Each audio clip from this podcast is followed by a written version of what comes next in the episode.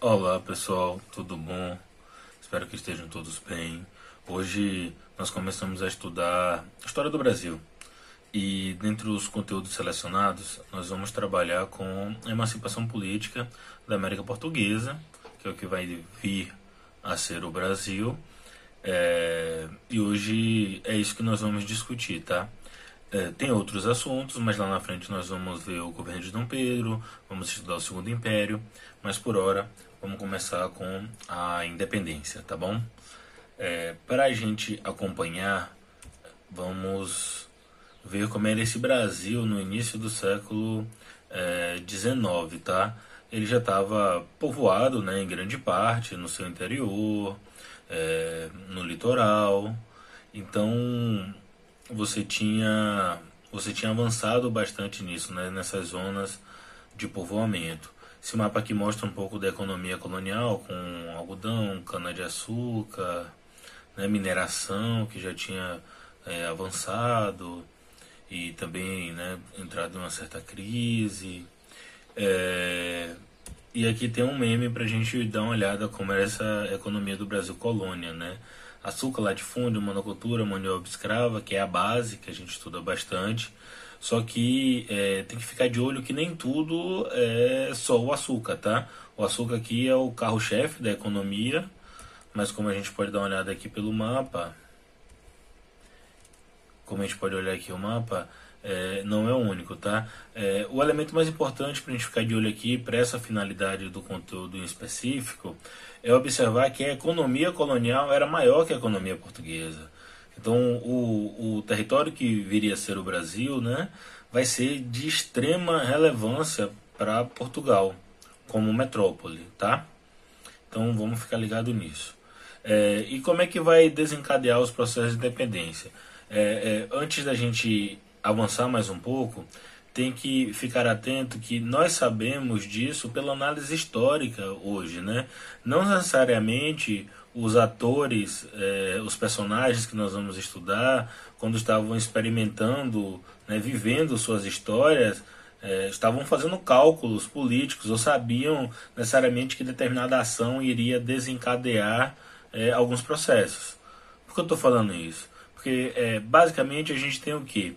A ação de Napoleão que vai proporcionar a fuga da família real portuguesa para o Brasil.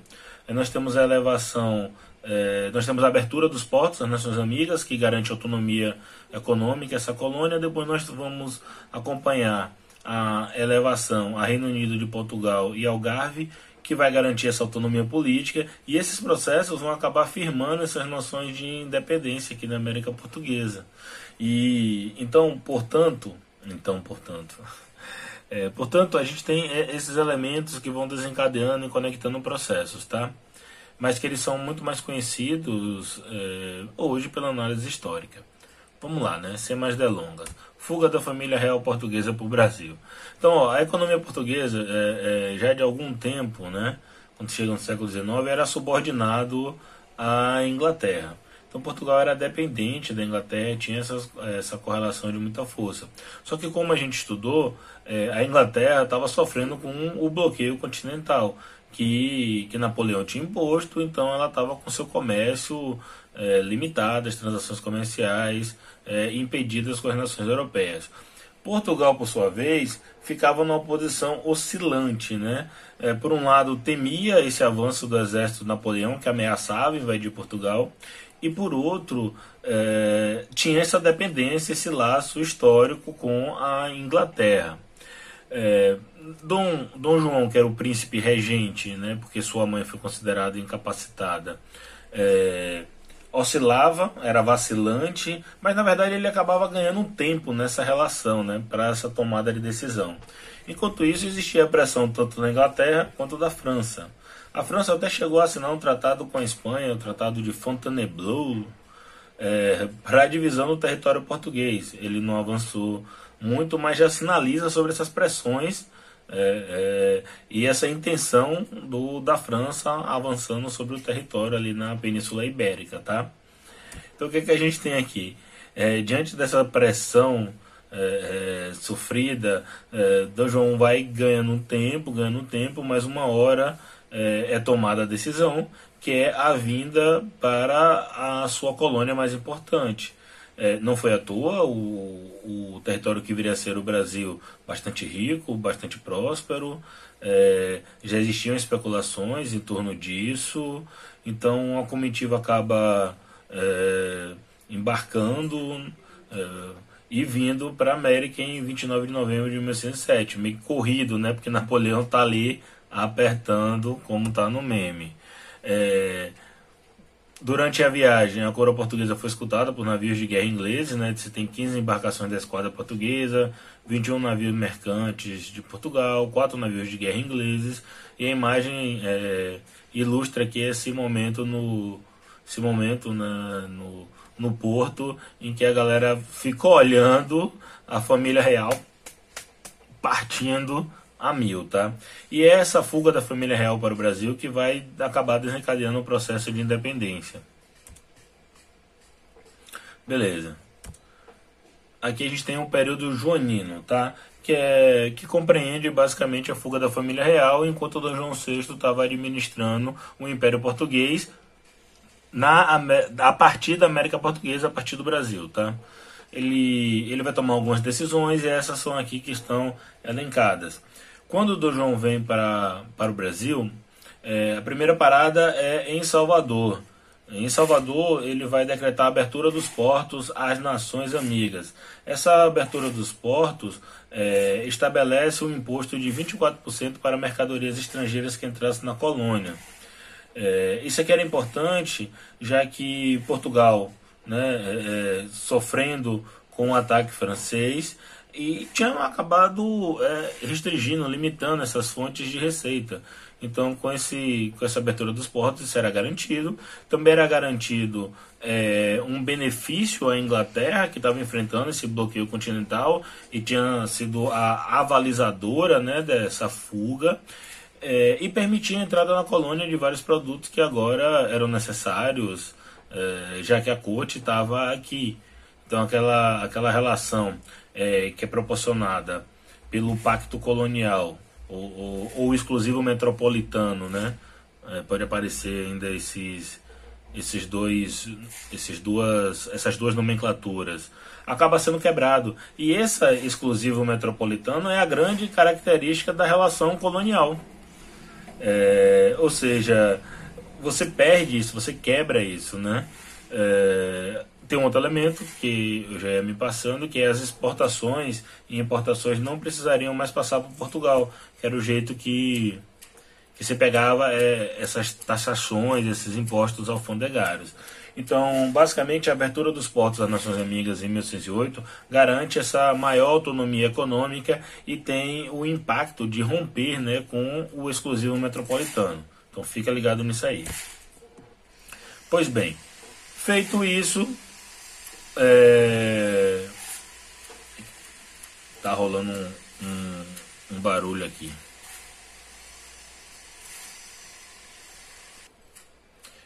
É, eu acho que o barulho parou. Pois bem, depois disso, é, ele também vai publicar o Alvará de 1809, que basicamente era uma licença para colonos abrirem fábricas, né, manufaturas, que isso tinha sido proibido. Então ele agora garante é, esse novo momento já que a família real está aqui, precisa dinamizar a economia, o, o, os produtos disponíveis. É, em seguida, é, em seguida não, ele já está no, no, Rio de Janeiro. Ele já no Rio de Janeiro, a cidade vai sofrer esse grande impacto, porque do nada vai chegar muitas pessoas, né? Muitas pessoas. É, cerca de 15 mil pessoas, 16 mil pessoas vão chegar é, na cidade do Rio de Janeiro, uma cidade que não tinha infraestrutura né, para receber essa, esse contingente de pessoas que agora ali se fazia o presente. Então o Rio de Janeiro vai passar por um processo de modernização, tá? Era uma cidade, como eu disse, de pouca infraestrutura e marcada pela presença escrava. 60 mil habitantes era a estimativa do Rio de Janeiro, sendo 12 mil de escravos, 16 mil estrangeiros em média a população aumentou em 20%. Então era, era necessário criar é, toda uma infraestrutura para essa população. E não esqueça, tá vindo a família real para cá. Então a galera quer luxo, a galera quer riqueza. Pois bem, aqui tem a imagem do Jardim Botânico e é, para exemplificar esse momento, é, porque não foi, ele foi construído e vários outros elementos se desenvolveram, como a Casa da Moeda, Imprensa Régia, Academia Militar, Escola de Belas Artes, Biblioteca Real. É, uma esfera pública né, avançou com imprensa, tipografia, é, e tudo isso por quê? Porque agora o Rio de Janeiro era a sede de todo o Império Português. Né? É, também no, em 1816 chegou a missão artística francesa no Brasil, então vieram esse, essas pessoas como Jean-Baptiste Debré, é, que aparecem em muitas imagens do nosso livro didático e enfim, e são fontes de pesquisa até hoje que acabaram retratando muito dessa vida cotidiana, desses e analisando os aspectos, né, é, desse Brasil com a presença da família portuguesa. E vieram também naturalistas de várias partes do mundo, né, para estudar a fauna, a flora, conhecer, enfim, é, esse país que estava aqui nos trópicos, tá bom? Um outro elemento é que para fazer tudo isso precisa de dinheiro, né, pai? precisa vir isso. Então foram criados novos impostos e taxas para arcar com os gastos da corte e do aparelho burocrático, né? Então, além da, da, das casas que eram tomadas, né? Esqueci de mencionar isso, né? Várias casas foram tomadas, outras foram foram cedidas, né? A população ainda teve que lidar com esse aumento dos impostos. Aqui tem uma tabela que exemplifica isso entre 1908 e 1920, o quanto você teve de gasto e de arrecadação. Então, fica só ligado que esse aumento de impostos, sobretudo em outras regiões mais distantes né, é, da sede, da nova sede do Império Português, é, as províncias do Nordeste, vão acabar se sentindo bastante insatisfeitas. Né? Então, é como se, se tivesse deslocado de Lisboa para o Rio de Janeiro essa relação de, de exploração, de opressão. Pois bem, é, bem, pois bem, bem, ó, Vamos continuar, gente.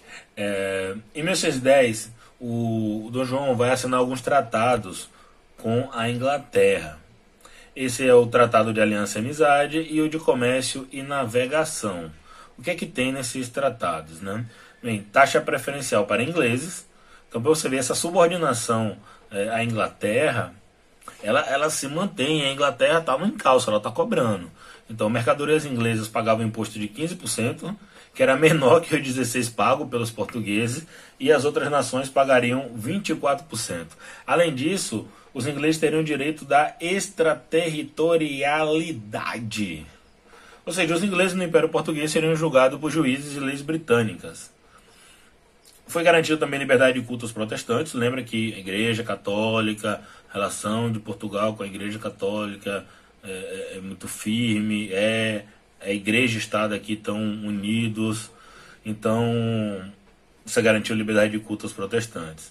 Além disso, é, a Inglaterra colocou um elemento nesses tratados que vai ser muito caro né, ao, a, a formação política do Brasil, que é, bem, o compromisso em abolir gradualmente o tráfico de escravos e restringir a captura em África às regiões de domínio português. E isso a Inglaterra né, vai cobrando e vai ter vários desdobramentos na independência e por aí vai. A gente vai acompanhar um pouquinho disso lá na frente. Só que é, nesse momento aqui, nas relações diplomáticas, a Inglaterra arrancou esse compromisso feito por Dom João. Não é que Dom João fosse anti-escravista, não, muito pelo contrário, né, tinha relações muito próximas com os traficantes de escravos, mas foi nessa relação aqui que da diplomacia que foi estabelecido, fora que era um compromisso gradual. Né? Não era uma parada, vai abolir aqui imediatamente. Pois bem, feitos os tratados de 1910, a gente vai acompanhar aqui rapidamente esse processo de interiorização da metrópole. O que, que é isso? Dom João acabou fazendo né, várias alianças e se aproximando com a elite paulista e mineira por meio de negócios. Esses negócios envolviam terras, né, e o comércio de abastecimento. Essa galera era grandes senhores né, de, de terras e de escravos. Ou tinham feito suas economias com o comércio de abastecimento, é, ali com o desenvolvimento do, da produção aurífera, as zonas de conexão, os transportes terrestres, movimentou essa economia de abastecimento, ou seja, um mercado interno para alimentar, para ter produtos para essa população que crescia bastante, sobretudo no, na zona aurífera, né? Essa relação aconteceu tanto por esses negócios, com esses comerciantes do mercado interno, com os senhores de escravos, né, de terras, mas também através de casamentos, então interrelacionando né, essa corte, e através de empregos, títulos nobiliárquicos, empregos na administração pública, concessão de privilégios, né, é, e isso levou ao enrezamento da corte e, e a intenção de permanecer no Brasil. Aqui do lado nesse quadro, né, não, não vou pegar todos, mas só aqui esse iníciozinho, você tem 4.877 total de títulos concedidos por Dom João. Então a gente tem o que aqui? Um, um, uma junção, uma aproximação muito firme né, é, entre a, a corte portuguesa, a família real, e essa elite é, esses grandes é, senhores, as pessoas que eram poderosas da colônia, tá? Isso os aproxima bastante. Pois bem, aí vai acontecer um fato novo, uma mudança de, de rumo nessa correlação de forças internacionais, que é Napoleão é derrotado né, na Batalha de Waterloo 1815, você tem Congresso de Viena, Restauração Europeia, essas coisas que a gente já acompanhou, tá? Uh, aqui esse é o cenário, portanto você tem essa mudança, é, essa mudança no tabuleiro diplomático internacional. Internamente, aqui no país, você tinha um fortalecimento muito grande dos negociantes do Rio de Janeiro, que era esse do mercado de abastecimento ali do Centro-Sul, né? E eles acabam constituindo uma trama de interesses entre essa elite portuguesa e os luso-brasileiros, que era assim que os caras se consideravam, tá? Eles eram súditos né, de Portugal aqui na terra do Brasil. É, e isso consolida, foi consolidado pela interiorização da metrópole, tá? E que incentivava o tráfico. Isso aqui é muito importante, porque os traficantes de escravos foram grandes né, é, é, avalizadores dessa permanência da corte aqui no Brasil. Era a galera que emprestava dinheiro, porque eram as grandes, os grandes poderosos que a gente tem aqui são os traficantes de escravos. A base da produção na colônia se dava com o trabalho escravo e você tinha os senhores de escravos. Eles eram pessoas muito importantes, mas quem era mais rico eram os traficantes de escravos. E eles que acabam sendo as pessoas que fazem os empréstimos para o Estado, né, para Dom João e para o Estado, é, para a família real aqui no Brasil. E aí você coloca é, uma grande questão. Bem, Napoleão foi derrotado, a corte vai voltar, não é? que era esse grande impedimento que, que você tinha. Começou a oscilação né, e essa disputa. E isso tudo foi agravado porque quando a corte vem para cá, a pergunta que surge é bem quem é colônia e quem é metrópole? Portugal ficou muito, muito, muito, muito, muito precarizado com, com, essa, com essa transferência para cá. Sofria com a pressão é, da França, depois com a ocupação britânica, tá? Aqui, portanto, você vai ter é, uma, uma trama de interesse que a gente vê aqui na interiorização da, da da metrópole, esse fortalecimento dos negociantes desse Rio de Janeiro, que é envolvido com terras, com mercado de abastecimento, é, é, com tráfico de escravos, tá? É, e aí, nesse cenário, o que é que Dom João faz? Dom João pega e eleva né, o Brasil a Reino Unido, a Portugal e Algarve. O que é que a gente tem aqui? Autonomia política. Se com a abertura dos portos às Nações Amigas em 1908 você vai ter maior autonomia econômica, aqui você vai ter maior autonomia política. E isso garantiu, né, justificou a permanência no Rio de Janeiro de Dom João, além de garantir as vantagens para os seus protegidos, traficantes de escravos, senhores de escravos, e reconhecer essa autonomia do Brasil. Ocorre, portanto, né, uma, uma cristalização desses interesses, e ao mesmo tempo uma crescente diferenciação da corte em relação a outras regiões brasileiras. Lembra? Cada vez mais é, essa sede da, do Império no Rio de Janeiro, esse fortalecimento dos interesses, começa a diferenciar das outras regiões internamente aqui é, no Brasil, tá? Tranquilo até aqui? Beleza? Também começa a se conformar essa ideia de, de negação do Império Português. Por quê? Porque você tem maior autonomia política aqui. Além de, de além de conformar, não, além de sinalizar para isso, é, mas é, é, apesar, melhor, apesar de sinalizar para isso, fica ligado que essa galera aqui não tá querendo romper com Portugal, sabe? Vamos pegar em arma, fazer uma revolução. Não, não é essa a ideia. Os caras querem, os caras são luso, se consideram súditos de Portugal no território do Brasil, tipo, luso brasileiros. Eles querem se manter unidos.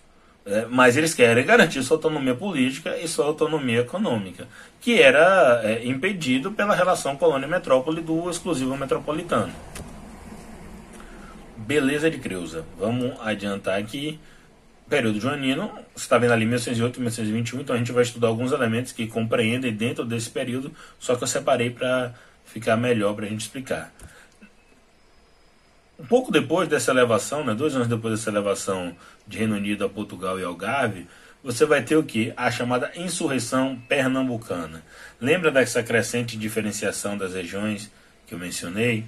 Então, essa centralidade do Rio de Janeiro como cabeça da monarquia, como sede da monarquia, tipo Nova Lisboa aqui, é, deixou muitas outras regiões satisfeitas, sobretudo pelo que? Cobrança de impostos né, títulos de nobreza, empregos públicos, tudo isso ia para essa galera da elite do Rio de Janeiro, São Paulo e Minas Gerais. E esses impostos é, cobrados acabavam custeando isso, né? É, se sentiam, portanto, essas outras partes do Império, sobretudo aqui no Nordeste, explorados. Esse Nordeste passava também por crise, então queda do preço do açúcar, é, você já tem aqui o que? A gente já viu, São Domingos é maior produtora de açúcar que a gente tinha, então o Caribe já está produzindo com plantation muito avançada, então a concorrência com essa produção do Caribe, o desenvolvimento de outras técnicas produtivas é, na Europa, então isso tudo uh, vai levar o açúcar a entrar em crise. O algodão também entra em declínio, uh, escassez de alimento, caristia e rola o que? Uma seca em 1916. Então a vida está bastante precária, está dificultando muito a situação ali. Ao mesmo tempo, em Recife você vai ter a divulgação de ideias liberais, lembra? Iluminismo, depois Revolução é, Independente dos Estados Unidos, a Revolução Francesa, essas ideias estão circulando. E esses liberais aqui queixam-se dos é, impostos abusivos, o controle do comércio varejista né, é, e a preferência por portugueses em promoção militar, então esse comércio é controlado por portugueses, e é nesse comércio varejista que está tendo um problema de alta de preços e por aí vai. Uh, então vai eclodir uma, uma revolta, uma insurreição, que é a insurreição pernambucana, que está o mapinha das regiões, tá? A galera declarou uma república separada de Portugal e do Rio de Janeiro, constituiu um governo provisório com diferentes grupos sociais, tá? comerciantes, padres, exércitos, fazendeiros, magistrados. Você vai ter essa composição, só que com a avançada coisa, com o bicho pegando e cada vez mais com a introdução de pessoas de cor, negros, mestiços, nessas lutas, é, é, essa elite vai ficar hesitante dos perigos que podem vir, que é basicamente o que? Contestar a ordem escravocrata. Tá, quem é que participou desse negócio, né? É, em termos de estado que a gente tem hoje. Paraíba, Rio Grande do Norte, Ceará, Alagoas estão ali demarcados no, no mapa, tá? E quais foram as medidas que eles tomaram né, de proclamar essa república, né? Suspensão de impostos, aumento de soldos, liberdade de imprensa e religião, criaram uma maneira própria, tá? Esse rompimento durou cerca de 74 dias, mas aí chegou o quê? Repressão violenta, né? É, várias penas de morte, condenação à prisão, e, sobretudo, as pessoas humildes sofreram penas aviltantes. Né? Então, lembra aí dessa característica do antigo regime, as punições é, para as pessoas mais humildes são sempre mais duras, né? A galera rica, poderosa em geral é anistiada, é perdoado, degredo, depois volta. É... Mas para as pessoas humildes, bastante violência. E o que, é que a insurreição pernambucana desperta e liga o sinal aqui? Medo do haitianismo. Teve independência dos Estados Unidos, teve Revolução Francesa, só que aqui na América, pai, aqui na América Portuguesa você tem escravidão. E aí o que rola no Haiti acabava despertando muito temor, é, porque de contestações é, da escravidão, de contestações raciais, e essa participação desses indivíduos que estão no extrato mais baixo da sociedade, né, que negros, mestiços, libertos, é, escravos, a discussão sobre a abolição da escravidão aqui acaba dividindo essa elite, é, também hesitando esses senhores, e aí favorece essa, esse momento em que a insurreição pernambucana é debelada. Mas desde então, né, na verdade desde o Haiti, né, mas em vários momentos da nossa história, esse medo da revolta escrava, dessa aliança de negros mestiços, de contestação do status quo, vai se fazer presente aqui. Beleza? Rolou a insurreição pernambucana. Qual é o próximo evento que a gente vai dar uma olhada? Hum, Revolução Liberal do Porto.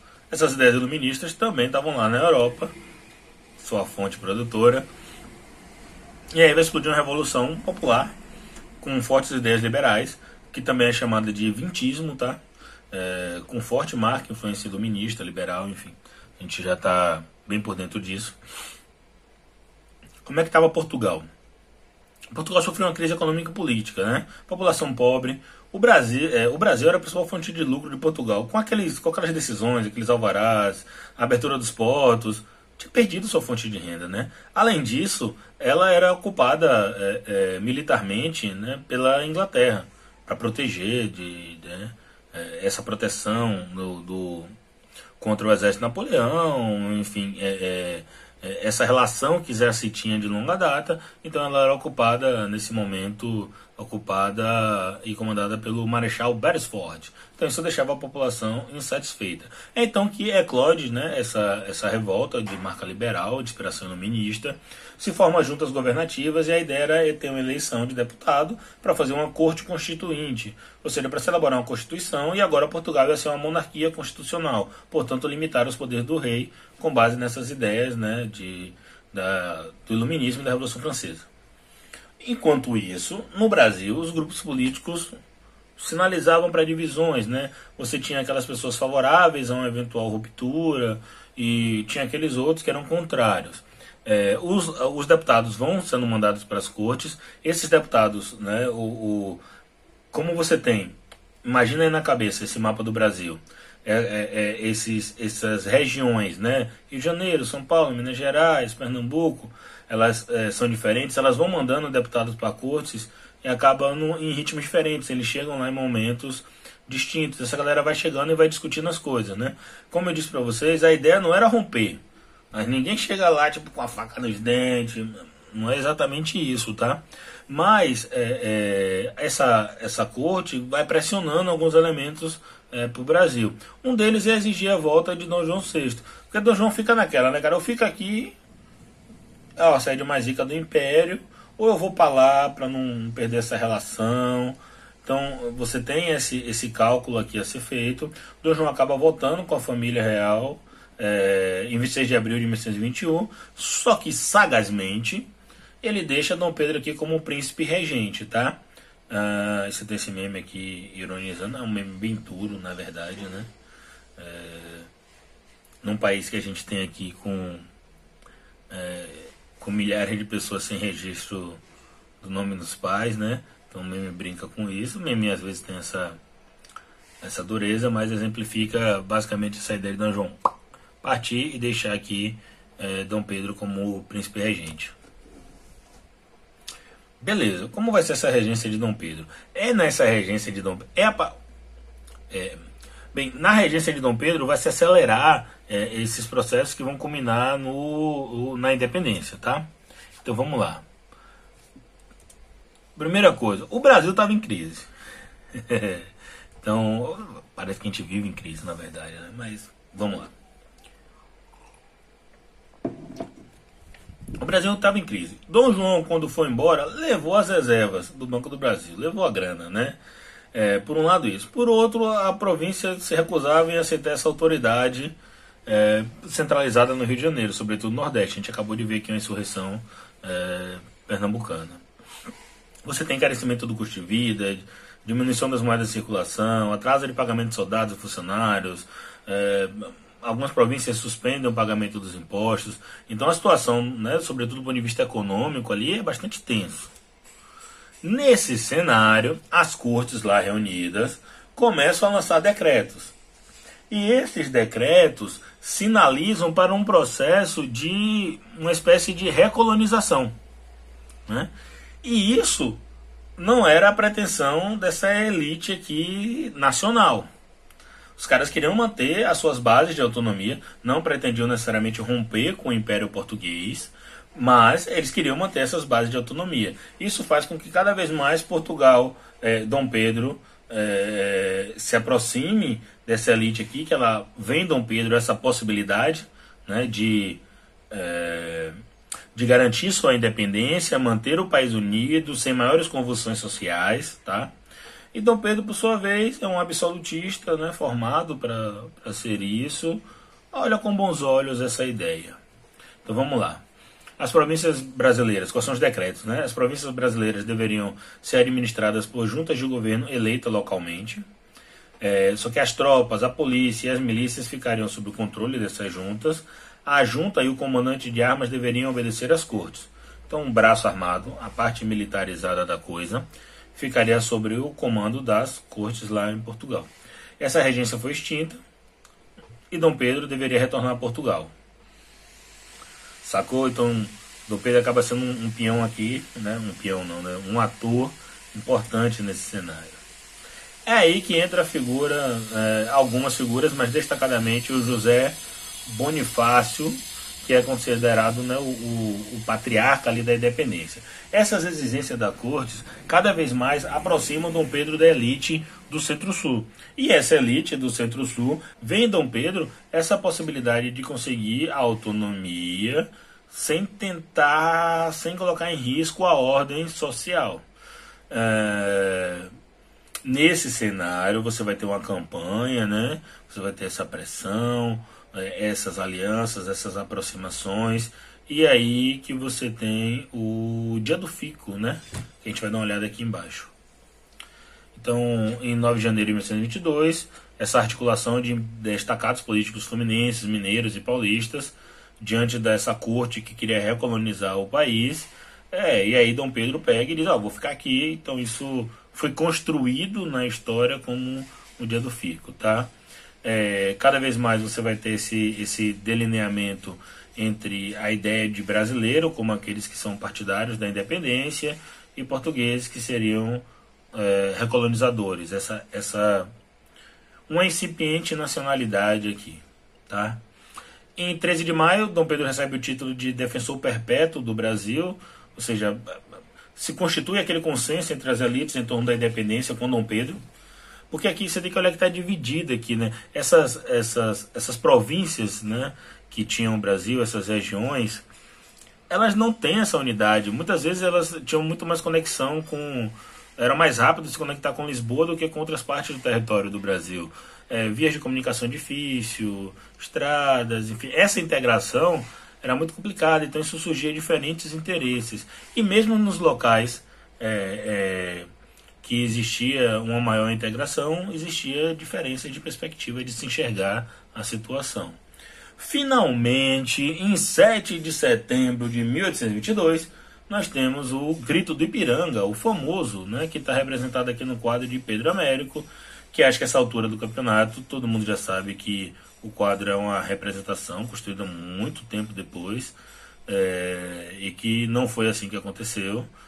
É, e o Grito de Piranga não foi importante à época, não tem essa menção. Todas essas datas foram construídas dentro do, de uma memória nacional muito tempo depois, tá bom? Mas o fato é que o do Brasil se torna independente a partir dessa aproximação, dessa arte, aproximação não, dessa articulação e desse consenso dessas elites numa independência com Dom Pedro diante das pretensões recolonizadoras eh, das cortes. Então, a princípio, os caras não têm esse ideal de ruptura gigantesco, né, de, de nacionalismo, como se pode né, imaginar. Quer dizer, como alguns podem imaginar. Quais são as considerações finais? Então, vamos pegar aqui que esse tema é importante, tá? Primeiro, a independência foi um longo processo. não dá para reduzir ela a um grito do Ipiranga qualquer, tá? Então, é um processo que a gente pode mapear pelo menos de 1808 a 1831, tá? Ou seja, você vai ter todas essas disputas, você vai ter o início do período regencial, enfim, a gente vai acompanhar um pouquinho disso. Ela foi sobredeterminada pela imposição da hegemonia dos grupos do Sudeste sobre as demais regiões.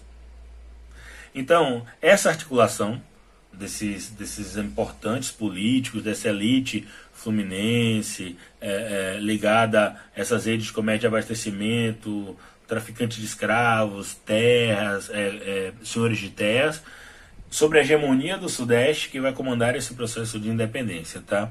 A sintonia entre território e Estado Nacional, essa ideia de que nós fizemos uma independência e permanecemos unidos, muitas vezes glorificamos isso né, no, assim, no senso comum. Bem, essa sintonia só foi conseguida com muito tempo. Né? E você vai ter durante o período regencial todo cabanagem, farroupilha, é, você vai ter vários é, balaiada, você vai ter vários processos que vão colocar em discussão essa unidade territorial e essa unidade nacional. E o que é que vai conseguir manter essa unidade? Escravidão, cara. Consenso das elites em torno da escravidão. É, essa unidade territorial, por sua vez, ela foi fruto nisso, né, de conquista militar, política e cultural, e com baseada na escravidão. Conquista militar, cara, porque os caras, né, o, o, o poder central vai lá, manda exército, tropas, reprime duramente. É, política e cultural, porque você vai ter construção de aparelhos de, de hegemonia, né, para construir uma história nacional, com produção de saber, conhecimento, enfim, coisas relacionadas a isso.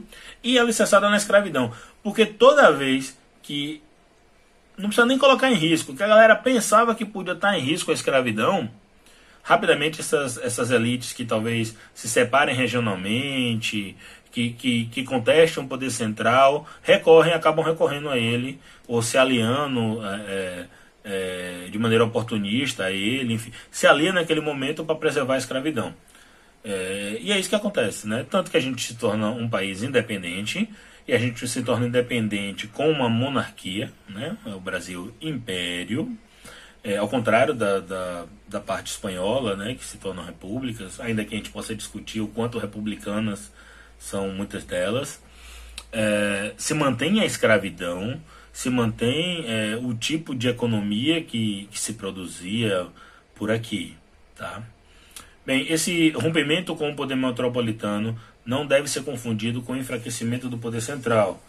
É, ou seja, o poder central agora no Rio de Janeiro, vai continuar sendo bastante forte. Ele que é responsável por reprimir, por coordenar, por cobrar os impostos, por ditar uma política nacional. Uh, temos alguns mitos. A associação entre o grito do Ipiranga e a emancipação nacional é um desses mitos. Como estou tentando mostrar para vocês, você tem um longo processo que vai culminar né, nessa, na independência. Então, a gente perde muito associando a independência ao grito do Ipiranga somente. Mais importante, ocultamos a violência do processo de independência. Esse é um dos grandes mitos. Fizemos uma independência pacífica. Ora bolas, como é que se faz uma independência pacífica mantendo a escravidão? Não tem, você tem violência o tempo todo. É uma articulação das elites para é, é, Fazer um processo com a menor quantidade de sobressaltos possíveis? É sim. Eles conseguem efetivar isso? Efetiva. Mas tem batalha, tem história nisso aí, tá? O período regencial é bastante tenso, né? com série de revoltas, como já mencionei. Os escravizados contestam a ordem escravocrata a todo momento. Então a violência é uma parte constitutiva dessa história desse país. Isso não pode ser minimizado, tá? E uh, generalização de soluções republicanas. A galera sai procurando, muitas vezes, sobretudo no senso comum, né, é, ideias de, de, republicanas como uh, Confidência Mineira. Né? Então você tem processos de perspectivas é, com alguns ideias republicanos, mas eles são é, muito regionalizados, não tinham essas, essas maiores é, pretensões, tem uma marca muitas vezes profundamente aristocrática, tá? Então é muito importante ficar ligado nisso aqui. Por fim, qual o grande nexo integrador que a gente tem aqui? Escravidão. É a escravidão a pedra angular de toque desse império do Brasil. É o que vai manter essas regiões unidas, que vai aproximar essas elites e vai conformar essa grande unidade. Então, quando nós falamos no processo de independência, nós temos que ficar ligados em é um longo processo, uh, não devemos igualar esse longo processo ao grito do Ipiranga, não devemos ocultar a violência de todo esse processo e ficar ligado que a escravidão foi a grande pedra de toque é, que, que alicerçou uh, é, isso que a gente está estudando agora e todo o Brasil Império, tá bom? Ah, tinha esquecido aqui, ó. Esse, esse meme aí só pra, pra mostrar. Desculpa o barulho, gente. É, não tem muito jeito, tá? É, para mostrar essa diferença entre o que acontece com o Brasil e com as outras repúblicas e com a América Espanhola no seu processo de independência. Enquanto o Brasil se torna monarquia imperial, as outras, as outras é, nações, me perdoe, os outros territórios que se tornam independentes se constituem de maneira republicana.